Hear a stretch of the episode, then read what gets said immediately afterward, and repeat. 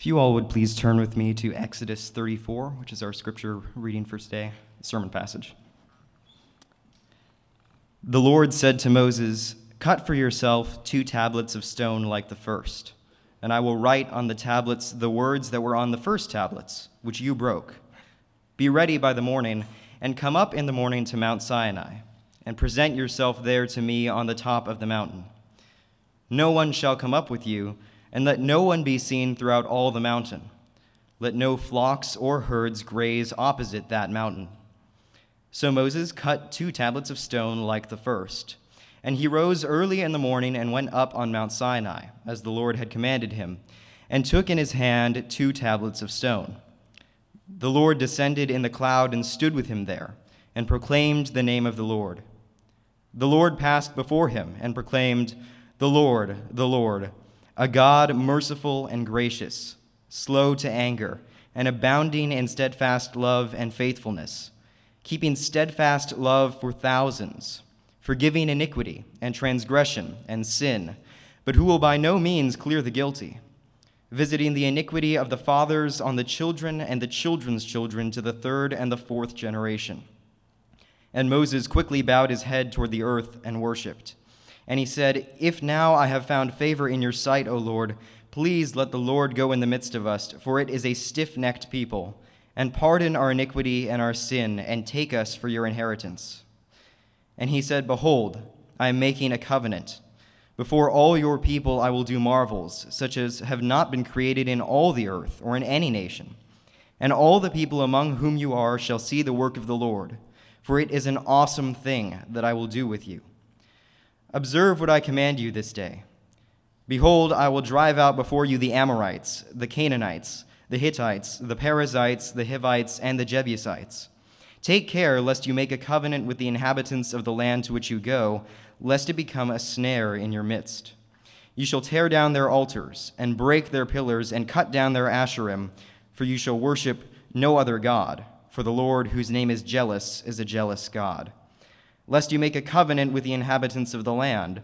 And when they whore after their gods and sacrifice to their gods, and you are invited, you eat of his sacrifice, and you take of their daughters for your sons, and their daughters whore after their gods, and make your sons whore after their gods. You shall not make for yourself any gods of cast metal. You shall keep the feast of unleavened bread. Seven days you shall eat unleavened bread, as I commanded you, at the time appointed in the month Abib, for in the month Abib you came out from Egypt. All that open the womb are mine, all your male livestock, the firstborn of cow and sheep. The firstborn of a donkey you shall redeem with a lamb, or if you will not redeem it, you shall break its neck. All the firstborn of your sons you shall redeem, and none shall appear before me empty-handed. Six days you shall work, but on the seventh day you shall rest. In plowing time and in harvest you shall rest. You shall observe the feast of weeks, the first fruits of wheat harvest, and the feast of ingathering at the year's end. Three times in the year shall all your males appear before the Lord God, the God of Israel. For I will cast out nations before you, and enlarge your borders. No one shall cover your land when you go up to appear before the Lord your God three times in the year. You shall not offer the blood of my sacrifice with anything leavened, or let the sacrifice of the feast of the Passover remain until the morning. The best of the first fruits of your ground you shall bring to the house of the Lord your God. You shall not boil a young goat in its mother's milk." And the Lord said to Moses, "Write these words, for in accordance with these words I have made a covenant with you and with Israel." So he was there with the Lord forty days and forty nights. He neither ate bread nor drank water, and he wrote on the tablets the word of the covenant, the Ten Commandments. When Moses came down from Mount Sinai with the two tablets of the testimony in his hand as he came down from the mountain, Moses did not know that the skin of his face shone because he had been talking with God. Aaron and all the people of Israel saw Moses, and behold, the skin of his face shone, and they were afraid to come near him. But Moses called to them, and Aaron and all the leaders of the congregation returned to him, and Moses talked with them. Afterward, all the people of Israel came near, and he commanded them all that the Lord had spoken with him in Mount Sinai. And when Moses had finished speaking with them, he put a veil over his face. Whenever Moses went in before the Lord to speak with him, he would remove the veil until he came out. And when he came out and told the people of Israel what he was commanded, the people of Israel would see the face of Moses, that the skin of Moses' face was shining. And Moses would put the veil over his face again until he went in to speak with him.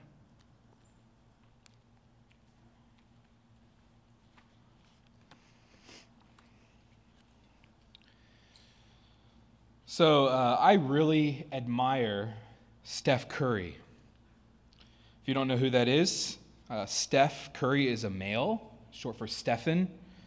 Uh, he is one of the greatest basketball players alive. And so as a lifetime fan of that sport, there's really nothing more fun to me than watching him play. In fact, not only do I enjoy watching him, I enjoy talking about him. His style, his skills, his techniques, his rapport with the media, whatever. But even though I like to think that I've tracked the career of this guy pretty well, I don't know Steph Curry. I mean, I, I've watched plenty of interviews, I've read articles, I've listened to pundits, so I, I think I have a pretty good idea of what he's like, but I, I don't know for sure. So I guess my dream then would be to actually sit down with him and sit on the couch and eat some chips and watch a game together, pick his brain, get to know him for real, his personality, his strengths and weaknesses, his approach to life. Because if that could happen, if I mean, it'd be awesome if he could invite me over, because I'm sure his house is awesome. But if something like that could happen, if I could hear in the flesh from his own mouth what he's like, then I could be for sure. I would know for certain that I knew the real guy, the real Steph. Maybe that made no sense to you. You're not a sports fan. But I bet you can think of somebody that you look up to, some sort of celebrity, whether that's a T V personality or an author or a musician whom you've looked up to, and, and you could imagine that would be awesome in that scenario. You could wish you could actually sit down, meet that person, hear them explain what they're like and what they're really like behind the scenes. Maybe you've wondered this all about God. Because we can talk until we're blue in the face about God and, and all the different philosophies that have arisen to address him and different proofs for his existence, et cetera, et cetera. But what is he like? Wouldn't it be great to hear it from his own mouth? We may all have different ideas of what we would want God to be like, but what is he really like? Well, in the passage Kyle just read for us, we see God himself in the flesh, so to speak, proclaim to his servant Moses what he's like. We hear it from God's own lips, and it's frightening, and it's wonderful. So we've been in this book, the book of Exodus, for quite some time now. Next week, Lord willing, will be our final study in this book. Exodus was written, if you remember, by Moses to recount the true story of God's deliverance of his people Israel from slavery in the land of Egypt. And to make a, a long story, about thirty-four chapters so far, shorter, they've entered the wilderness, they've come to Sinai, but over the past few chapters, things have really taken a turn for the worse. God has made this great covenant with them, but they've rejected his commands. They've rejected the terms of the covenant. They've done so in chapter thirty-two by setting up an idol, a golden bull, to worship in the place of God. And so this covenant has been broken in its infancy. So last week we saw Moses plead with God to have mercy, to remain present with his people. And amazingly, God has shown himself willing to do that, to display his grace. Towards the end of chapter thirty-three last week, we saw Moses then ask God to show him his glory. And that's what we arrive at in chapter thirty-four this morning. So with our time together, let's see the three, I think, pretty easy ways to see this chapter broken down. So in the passage Kyle just read for us, we're going to look at three things. The Lord, verses one through nine, the covenant, verses ten through twenty-eight, and the veil, verses twenty-nine through thirty-five. So the Lord, the covenant, and the veil. And we'll spend most of our time on that first point. So first, the Lord. And this is where we'll be uh, thinking about, because this is kind of the, the climax of this chapter and maybe even Exodus. So there in verses one through three, we see the tail end of the conversation we were looking at last week. Moses wants to see the glory of God, and God says he will do that. But he'll do it partially. He'll give Moses a glimpse of his back so that Moses doesn't die. This revelation we see here will take place on Sinai. It'll have to be Moses, and it'll have to be Moses alone. He'll need to bring two new stone tablets for God to kind of renew and rewrite the terms of his covenant with Israel. And in verse four, Moses obeys all these instructions. He gets up early, and he ascends the mountain. And in verse five, after Moses ascends, God descends onto the mountain in a cloud and stands before Moses and proclaims his name, the name of the Lord, the name Yahweh. We were first introduced in this book to that name back in chapter three. Do you remember? Where Moses asks, "Who is sending me to Egypt?" And, and God says, "I am who I am. I am the Lord." This name, Yahweh, is God's personal covenant name for his people, and it points to his godness, his self-existence. God is the only self-existent being in all of creation. He is the principle for all of life. Without his existence, nothing exists. But now, now Moses sees even more of the truth of this name. The truth of the very essence, the very character of God. So what do we see as we kind of like stand trepidatiously behind Moses' back and try to peer over his shoulder to see what he's seeing in this passage? What does Yahweh proclaim? He says, Yahweh, Yahweh, a God merciful and gracious, slow to anger and abounding in steadfast love and faithfulness, keeping steadfast love for thousands, forgiving iniquity and transgression and sin, but who will by no means clear the guilty, visiting the iniquity of the fathers on the children and the children's children to the third and the fourth generation. That's it. That is what God is like from his very lips. Thinking back to chapter five, do you remember when Moses comes, Moses and Aaron come before Pharaoh for the first time, and they say, "The Lord has told us to do this, to leave Egypt." And he, you remember what Pharaoh has done? At that point, he scoffs. He says, "Who is the Lord that I should obey his voice and let Israel go? I don't know the Lord." And then he says, basically, "Therefore, I'm not going to let you go. Who is this so-called Yahweh? I have plenty of gods in Egypt. I have not heard of this one. Why should I give him time of day?"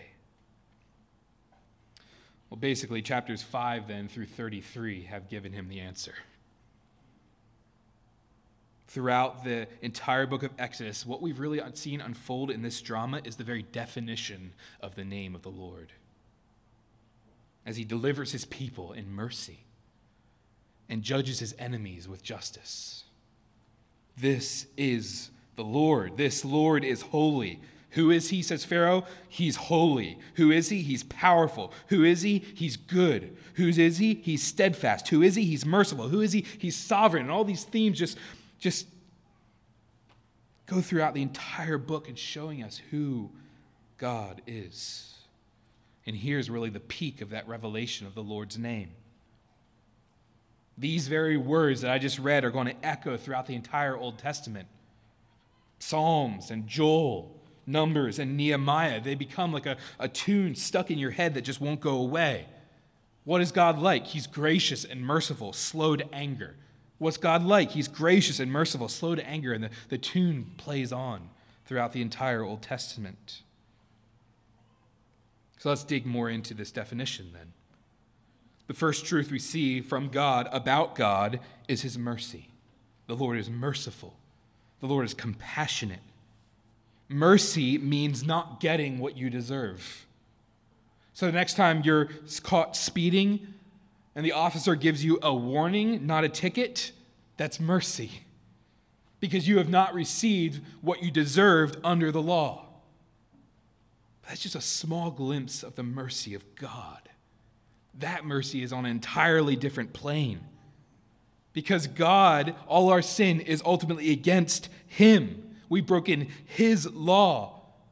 But His mercy means He doesn't repay us as we deserve. That brings up a conundrum for God. How does He show mercy without compromising justice? That brings us to His grace. That's the next thing we see about Him. He is merciful and gracious, overwhelmingly gracious. So while mercy then is not getting what you deserve, grace is getting what you don't deserve. Mercy is about not getting, not getting something, about avoiding, about escaping. But grace is about getting something, about receiving, about accepting. So God is not only merciful, but He's gracious to His people. He's reached out when we despised Him. He hasn't just pardoned us, He's reached out to us. Not with wrath, but with love. The way we can ever hope to be shown mercy, the way we can ever hope to be freed from the death we deserve for our sin is because of God's grace. Because He has gone to incredible lengths to send His Son to bear the judgment we deserve. One of the greatest descriptions of God's grace is in Psalm one oh three, where we see that because of God's mercy and grace, our sin has been cast away from us as far as the east is from the west. The author Jerry Bridges reflects on that verse and he says, how far is the east from the west? If you start due north at any point on earth, you will eventually cross over the North Pole and start going south. But that's not true when you go east or west. If you start west and continue in that direction, you will always be going west. North and south, Jerry Bridges says, meet at the North Pole, but east and west never meet. They are an infinite distant apart, distance apart. That's how far God has removed our sin from us. Infinite distance. How? By placing it all on Christ. In Christ, we will never know what we deserve, but only what Jesus deserves. That's grace. Grace is God sending His Son to live a perfectly righteous life and die in our place. Grace is God giving us perfect righteousness and giving our heinous sin to His Son. That's getting what we don't deserve. That lasts forever. That's what God is like. If you're here and you're not a Christian, this is God's revelation of His character to you. Whether you believe in a God or not, certainly you must know the, the feelings of guilt, of self-condemnation for things that you've done. That feeling won't go away, and it's real. Only in God will you find freedom and forgiveness, because all your sin is ultimately against Him, and so ultimately only He can forgive you. And guess what? He is offering forgiveness to you. Return to Him. Turn from your sin to Christ in faith and repentance, and you will be saved. If you have questions about that, we know that that's, that can be new, that can be complicated. It's not. It's simple. But talk to us afterwards. We'd love to explain to you more how you can find freedom and forgiveness in Christ. Next, in the definition, Yahweh has said He's merciful and gracious. Now He says He's slow to anger. So we've seen the Israelites are really slow to a lot of things, right? Slow to believe, slow to trust, slow to obey. But now they're finding out that God's also slow. Okay. Slow to anger. He's slow to anger.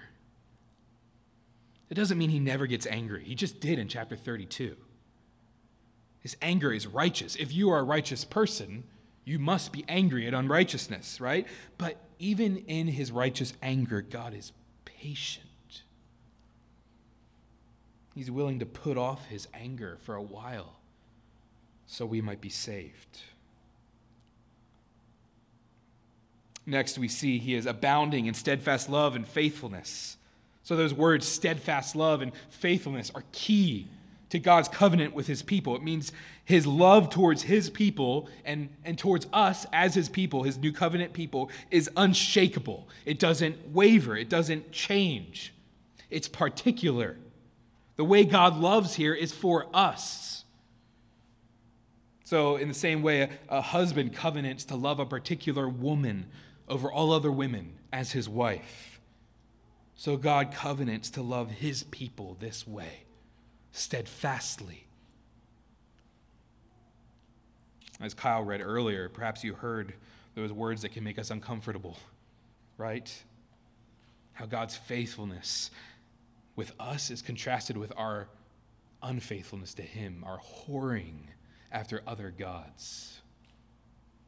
Even in our faithlessness, though, God remains faithful.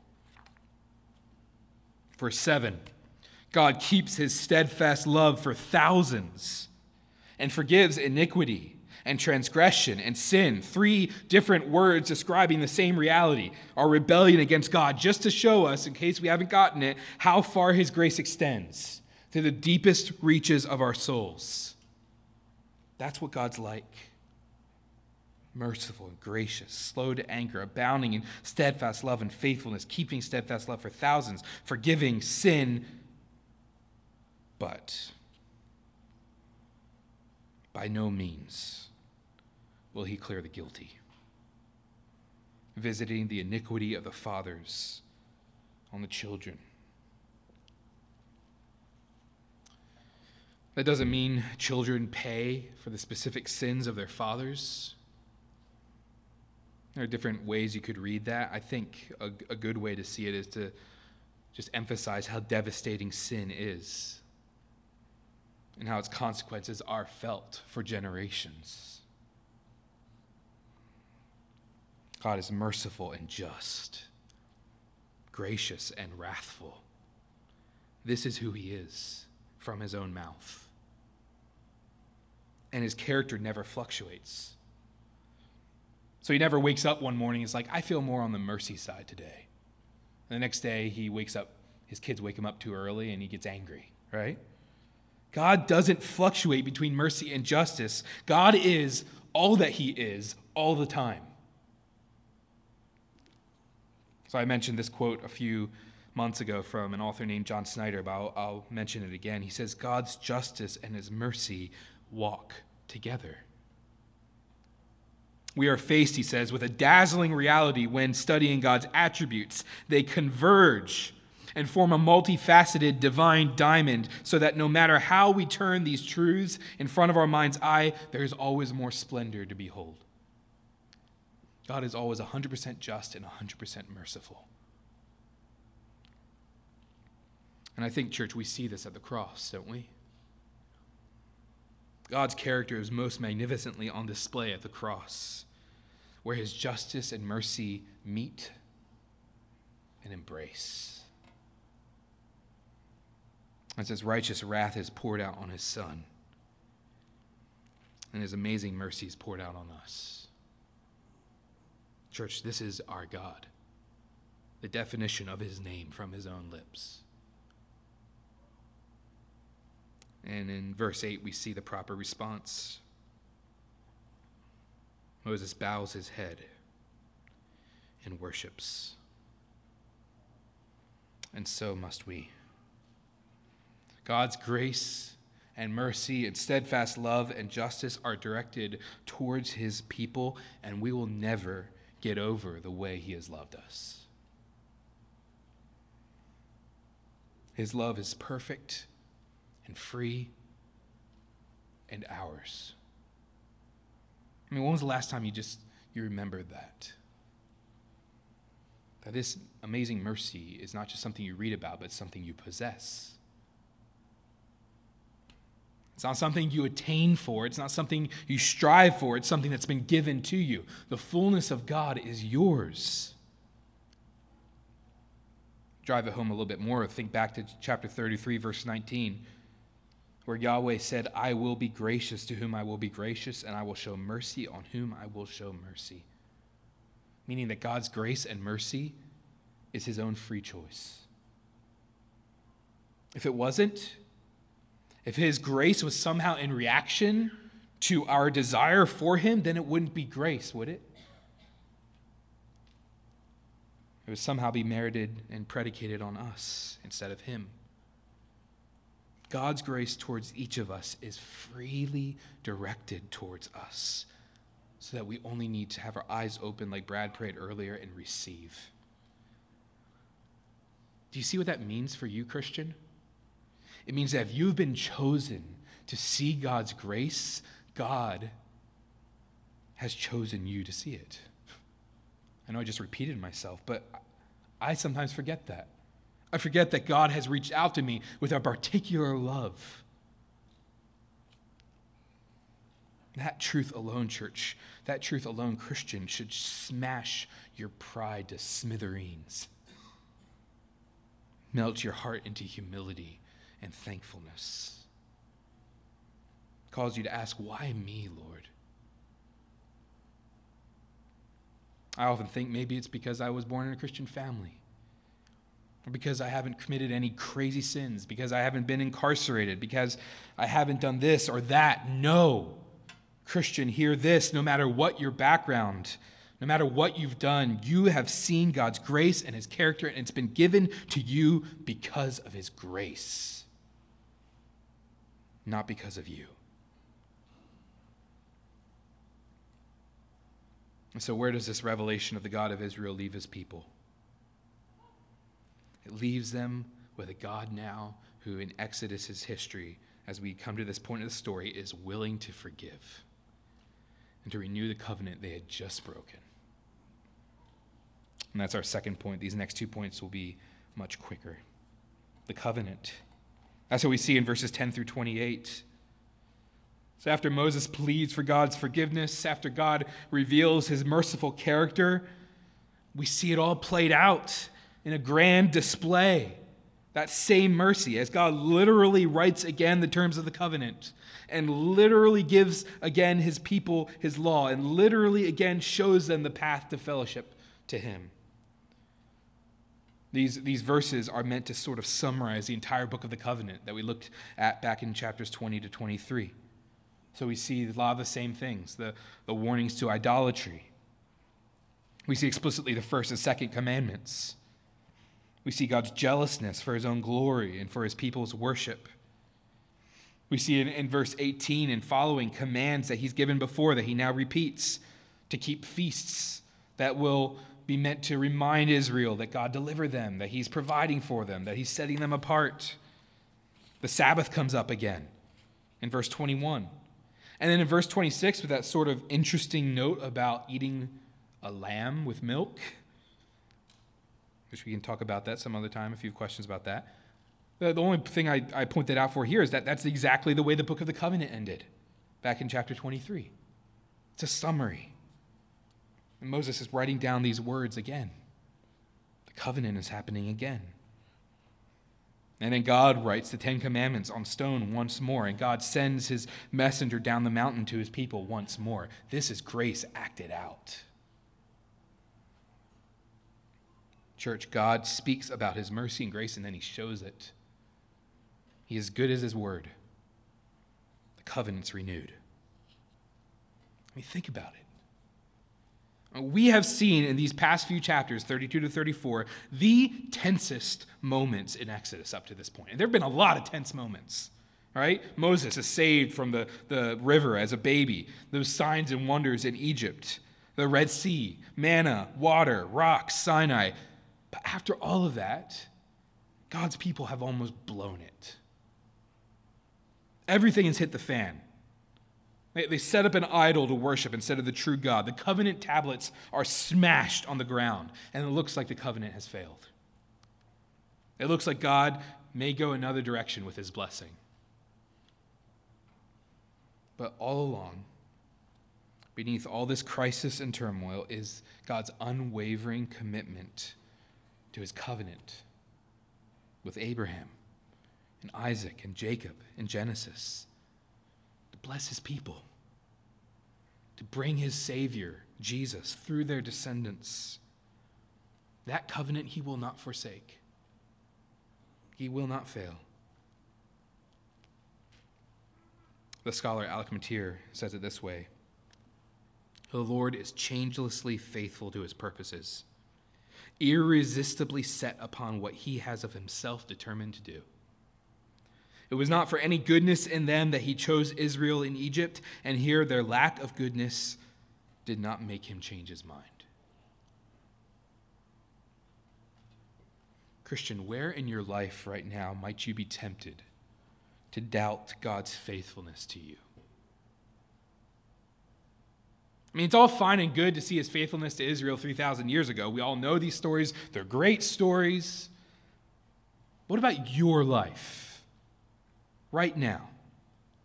What about your children, your family situation, your physical health, your temptations, your finances, your fears? How is God good and faithful to you in those things? Will he keep his promises to save you, to bless you, to give you suffering, to know him better, but then to bring you and hold you fast until the end? It's so hard to see and trust God's hand in the midst of hardship. But if you are in Christ, you can know that God has already given you all you need.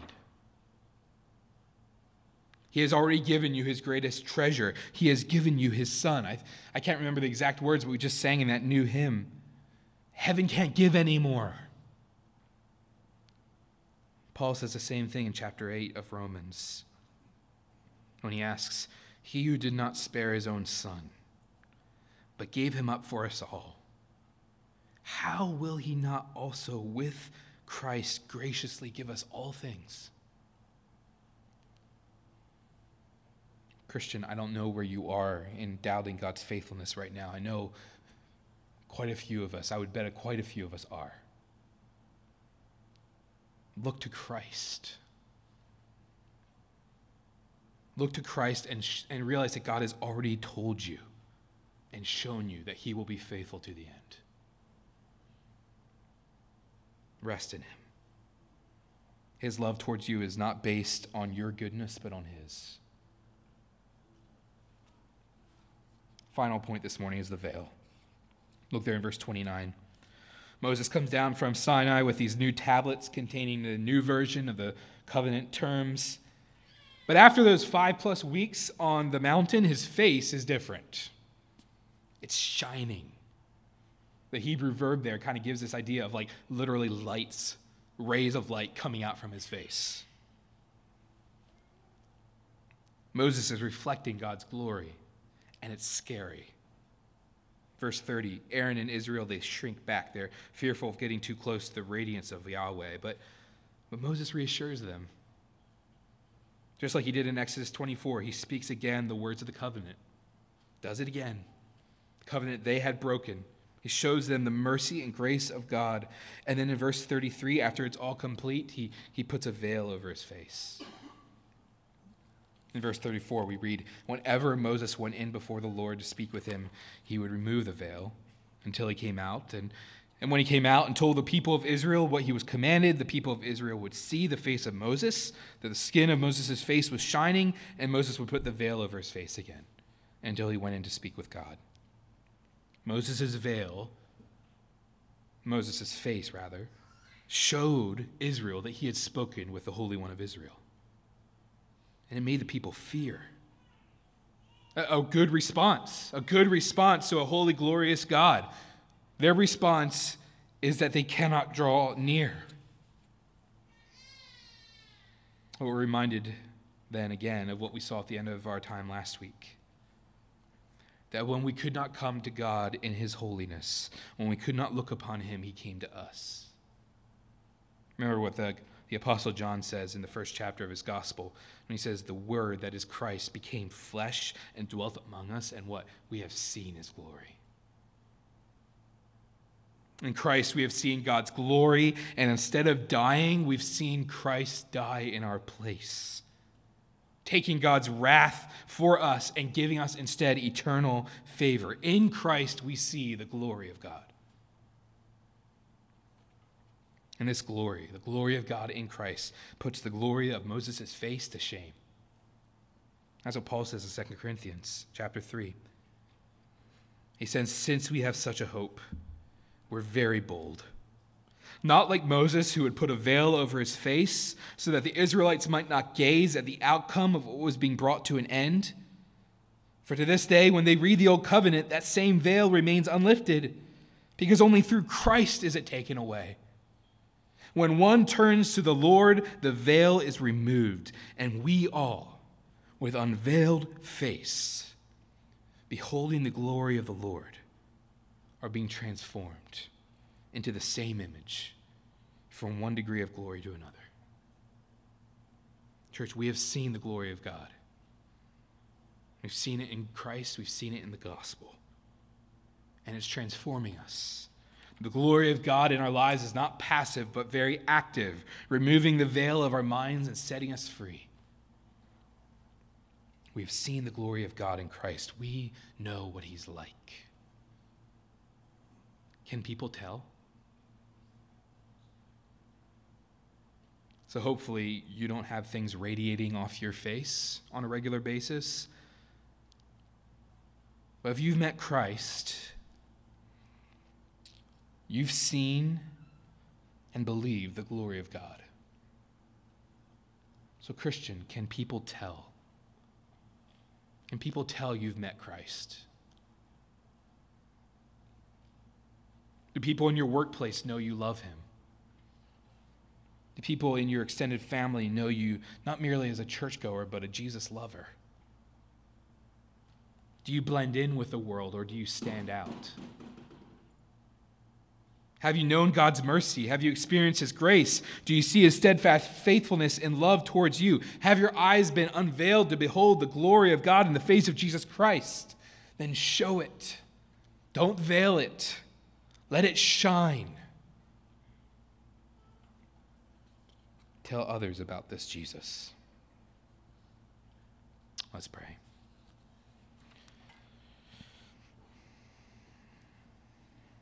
Lord, thank you for this definition of your name. Thank you for revealing to us who you are and what you're like. We love you. And we're so grateful that when your glory would have been the death of us, instead it's been the death of Christ. So we can behold you forever and praise your name. Shine through us, we ask. Lord, may we not feel like we need to conjure up brightness on our own, but instead may we stare all the more often into the face of Christ and allow his glory to be reflected in us. We praise you that our sin is so great, but your mercy is more. Amen.